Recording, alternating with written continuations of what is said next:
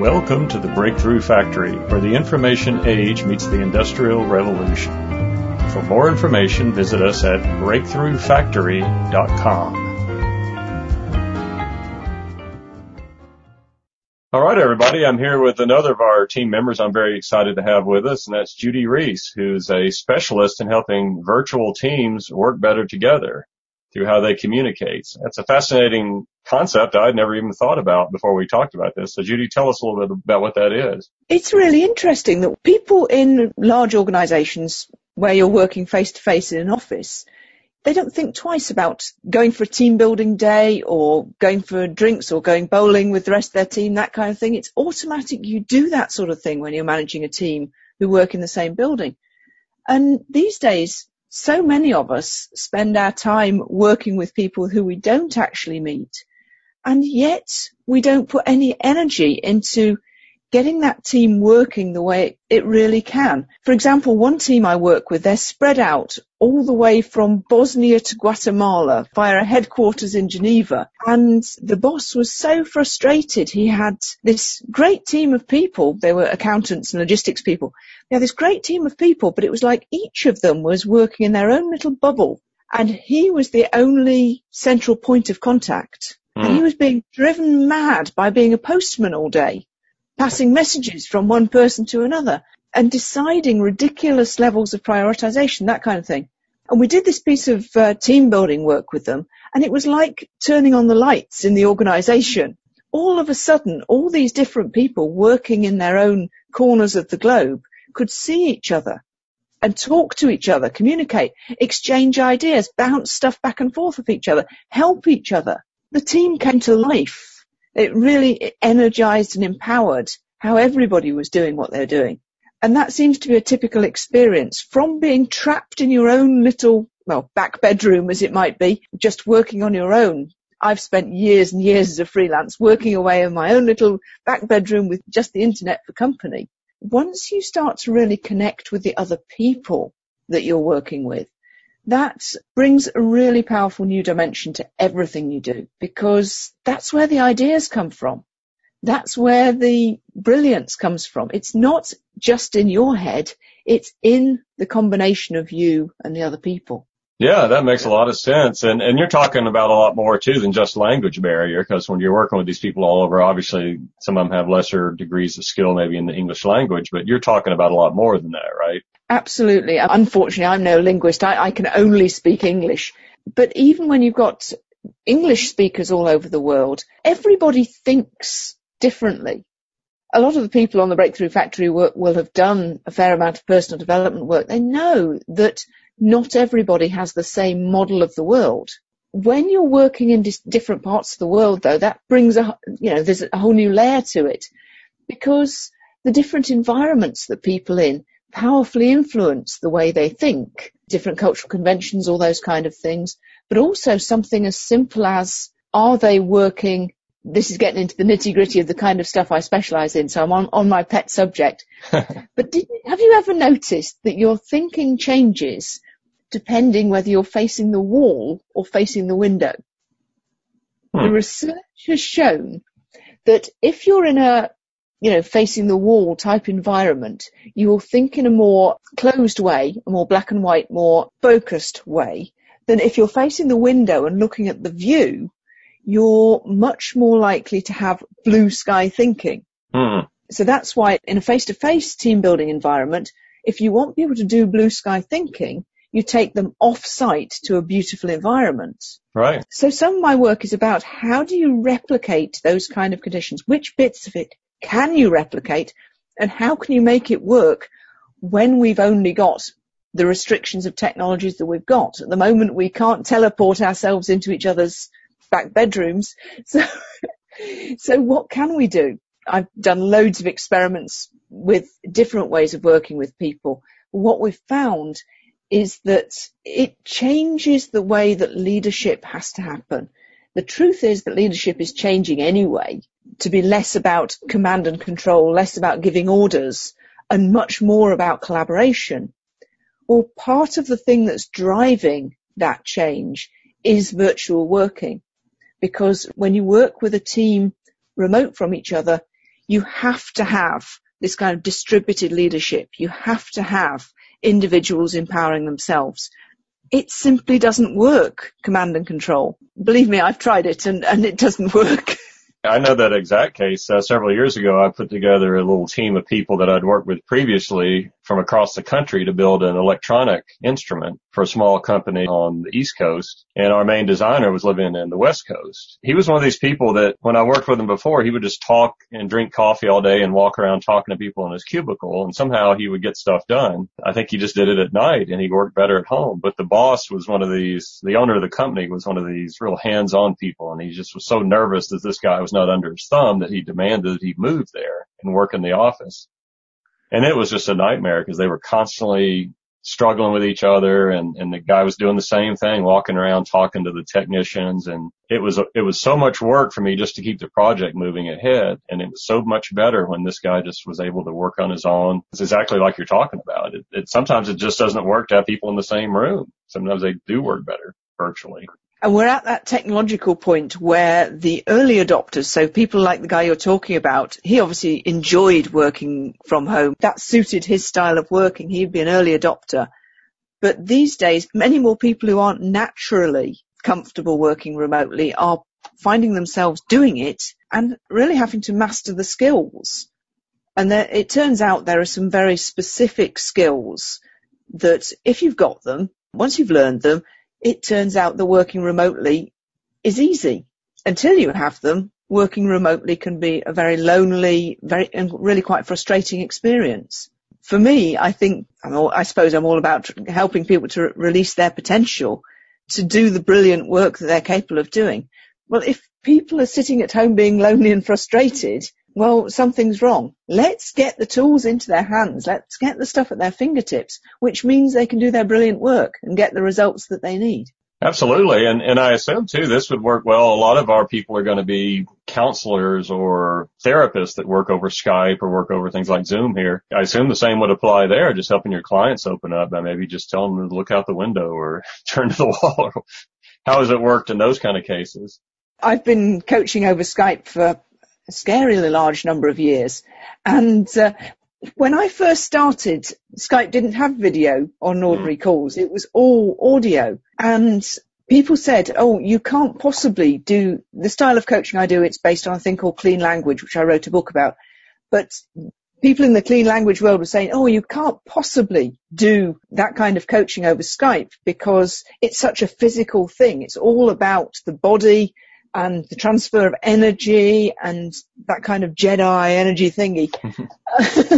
and of course we quite quickly proved that not only could you do it, but in some cases it was actually better to do it audio only over Skype. Similarly, a few people I've worked with have been experimenting with doing tapping and those kind of processes over, over Skype and over remote forms. And again, we can find that some of those processes can actually be better remote. When you know how to make it work for you and for your clients, it's difficult to say this without sounding woo woo, but whatever is the energy that is transferred between a coach and a client operates on a non-local basis. Right. We can be thousands of miles away and it still works. And I, I, I don't yet know how that works, but I have some suspicions. But either way, it's exciting to know that it works and to start sharing, well, what is it that people are doing that makes it work, makes it work at least as well as it seems to? Because again, that puts the power of coaching, counseling and so forth, it, it, enables more people to access that than otherwise would be able to. You're right. Once you start doing these sorts of things, as I put on these telesummits and the workshop that you were part of over in England of all places, which is kind of crazy on my part, but it was a lot of fun. But when you start collaborating with people that are very niched in and are very tied into what you're doing all over the world, you are meeting with the early adopters and with the people that are really moving ahead. And the dynamics shift so much faster and the things that happen so much more quickly. So what you're talking about is, is very important because you just have to be able to adapt and really move at a much faster pace. How has that played out in all the work you're doing? Because I know you're connecting with people, like you said, all around the globe. Which is brilliant fun. It's interesting because most people learn coaching, therapy, counseling, well, almost inevitably people learn the bulk of that in face-to-face workshops. And the hmm. key has been, well, how do I take what I've learned from the face-to-face workshop and put it into practice remotely? Or else nowadays they're learning it from video and they're missing out on a bit of the interactive practice part. Right. And both of those cases, people have found that just getting together on probably in a Facebook group to start with, then forming themselves into a practice group, some kind of club or that kind of thing can really start things moving, start things cooking. Often that then leads to face-to-face encounters and conferences, workshops, all those kind of things. But they're the result of the collaboration rather than the beginning. Rather than beginning. Yes, I know exactly what you mean, and that, that's going to be an important element because that's one of the big features we do have as a mastermind group that we're putting together that we're all going to be part of. Like you say, just learning to practice on each other, work together, collaborate. The ideas are going to start flowing and mm. having your guidance and how to really accelerate that's going to be exciting. Yeah, I'm I'm I'm really looking forward to to, to having some new people to play with. no, we're really happy to have you, and and we were just talking before we started the recording. This also plays in well with all these new technologies that are starting to emerge in social media. You had mentioned Periscope, which is kind of a just talking to your mobile phone and broadcast yourself everywhere. And there's a new one I just looked at last night called Blab, which is four people on a screen. And so they're doing the collaborative thing. And then the rest of the audience can sit there and type comments and, and listen to what they're saying. And so we'll have to play with that one because I haven't even quite figured out how it all works, but it was a lot of fun. I, I was up way later than I should have been because I got watching one and was just kind of fascinating with how it, it went, but it was just a spur of the moment when they went from having a fantasy football get together to let's send it out to my email list and see how many people can get on at midnight here and it was it was quite fun. They even brought the founder of the whole Blab company. One of their founders came on and talked to him. So these tools are going to be more and more necessary, not just optional going forward. Absolutely. It's very easy for people to get sort of mesmerized by the technology itself. And of course it is new exciting when you've got a new toy to play with. But the key thing about all these technologies is they do have similarities. I'm very, very ancient and I remember the days when the UK ruled the world in terms of social media.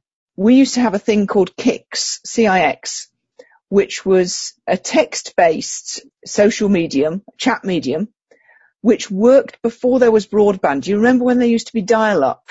Oh yeah. yeah. thing. And, and we had this social medium that worked over dial-up.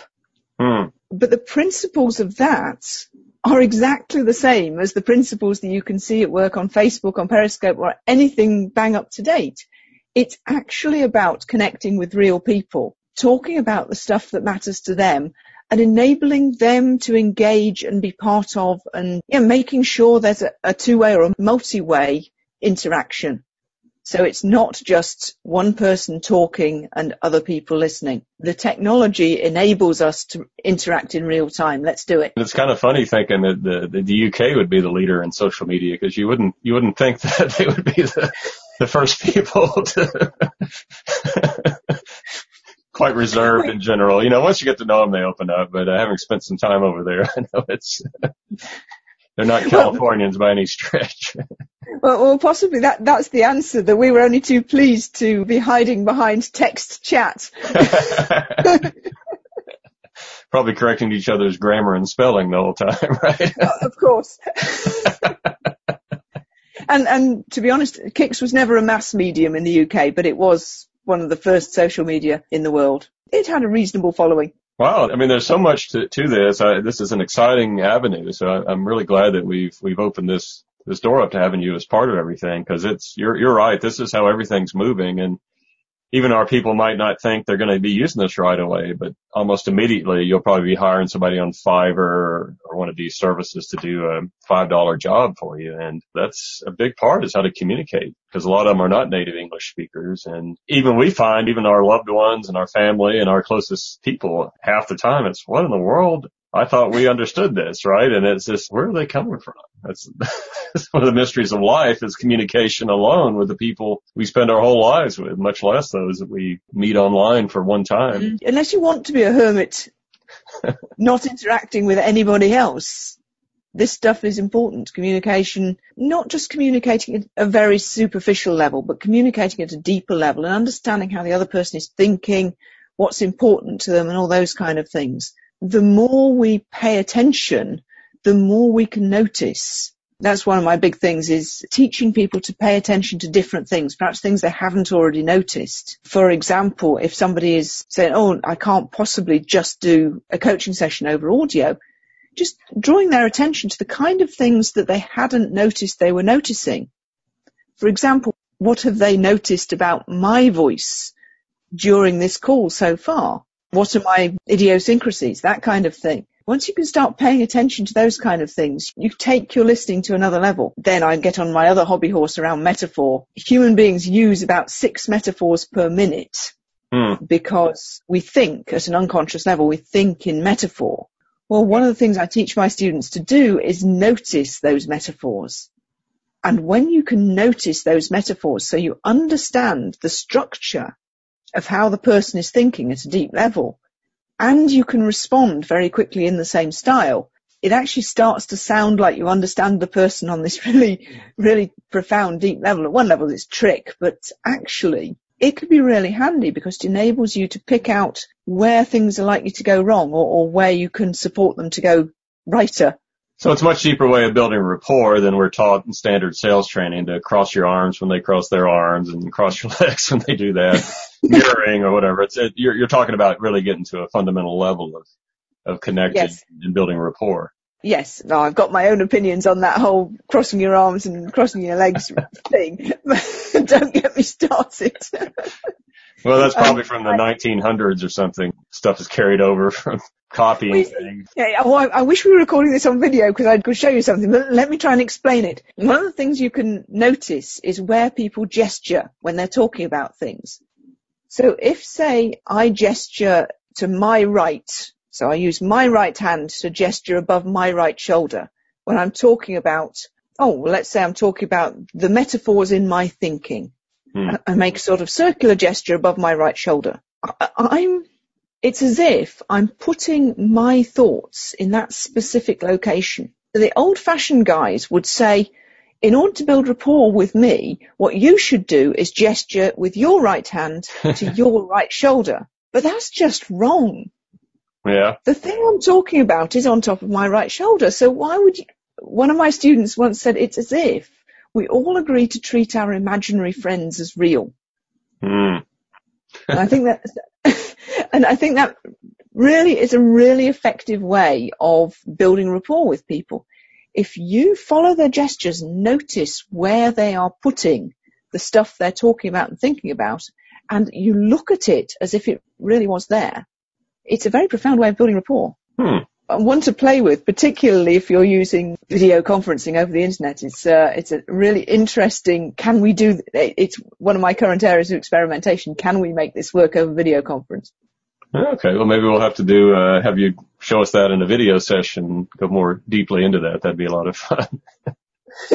yeah, I fear that didn't make much sense if you couldn't see video, but let's hope. I think it would be fun. We'll we'll look at doing that maybe one of the sessions we have. We have you go into more detail on that, or we can we mm-hmm. can see what you're doing because it, it does make a lot of sense. I guess that relates to NLP and things like that, where the different parts of the brain are processing. So if your eyes are moving one direction versus the other, is that kind of where that comes from? I don't think it comes from there. It's from the clean language thing, which is a sort of second cousin of NLP. So clean language comes from NLP. So that level, yes, it comes from there. But what clean language coaches do is pay very exquisite attention to this particular individual in front of them.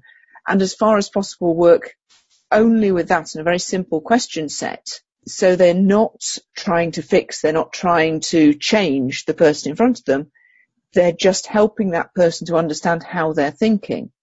Mm. So nowadays, clean language is used as an academic research tool because it doesn't colour, or as far as it's possible to not colour the research by bias, clean language doesn't. What that's resulted in is a group of coaches and indeed researchers now who are just observing and when they observe, and, and they've observed some really interesting stuff by now in the last 12, 15 years that this stuff has been really out there. And this thing about physical space and, and psychological space and how does that compare to the NLP model of matching and mirroring is one of those things that's been derived from the observation. Hmm. Okay. The one thing that just comes to mind, we'll have to get you on with Helena Summer, who's one of our team members who's a dating and relationship expert. So that would yeah. be fun to have you and her talk about the, the eternal problem of men and women communicating with each other. yeah, that would be fun. and when it comes to, to virtual relationships, full disclosure, I, I met my husband online and we fell in love on the phone. So before we then found a way to meet, even though we were nearly, well, 500 odd miles apart, we found a, a way to meet within 24 hours. We knew we were in love before we even met. Wow. Um, before we even saw video of each other because it was back in the days when Skype didn't have video. No, I know the challenge because right after I met you at the workshop in the UK, I think it was three years ago, a little over three years ago now, I ended up meeting uh, a lady in the UK on, that trip. Actually, I met her right before that to help promote the workshop, but we ended up going together for a couple of years and across the Atlantic relationship, which involved a lot of Skyping and FaceTime and, mm-hmm. and strangeness. So, uh, I can relate. yeah, I think there's, there's probably a whole, well, I'm sure there is another level to uh, building relationships remotely when it comes to, when it comes to romantic relationships, cause there's supposed to be a physical element. That's true.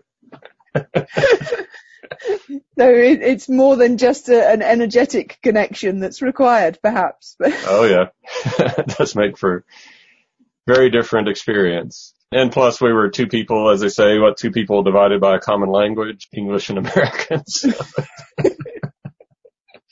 and there's a whole other subject. Yeah, I can see we're going to have a lot of fun with you.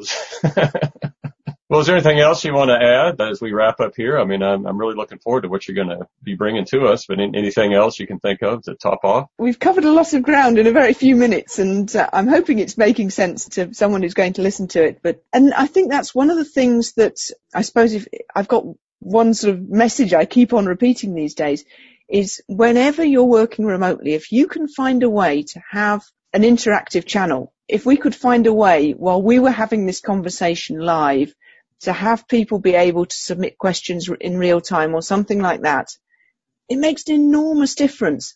I'm working with a team of sales professionals. Their problem is when they do live presentations, none of these guys ever delivers the same presentation from one time to the next. Mm-hmm. But then they're told, oh, we've got to do the presentations. We've got to do it over video conference. And one of them said to me the other day, it said, I am told to deliver this over video conference and I am not given the tools to do my job. When I do a live presentation, I am constantly scanning the room for information. I'm looking for interaction. I'm looking for where people's eyes are, all these indicators of attention. Sure. And I'm being told to do video presentations with none of that. And I think he's absolutely spot on. It's not fair to expect people to just sit there and spout. Right. And expect them to make a sale. If you can figure out a way of getting any kind of return path for your information, grab it with both hands. Always look for that interactivity and it's going to make a, a powerful difference to anything you're going to do. My hot tip for any, anyone who wanted one. But no, you're you're right on the cutting edge because that's exactly where things are moving. That's and that's so important because it is it's tough to talk into a camera even by yourself trying to create a product. so much easier when you can just interact and you can kind of feel if I'm moving off track or I'm losing them or whereas you're just blabbing into a empty room, you, you have no idea when you've they've tuned out five minutes ago. yes, apparently there's some ridiculous proportion. Well over 50% of people have been to the lavatory while on a conference call. That'll change with Periscope and all these things. Thanks. It's been great having this short chat and I think we just whetted people's appetites. You've given thrown out so many things that are going to get people's minds spinning. They already got minds spinning, I know. So looking forward to what's going to be coming in the days ahead. Thank you. Looking forward to it. Thank you very much.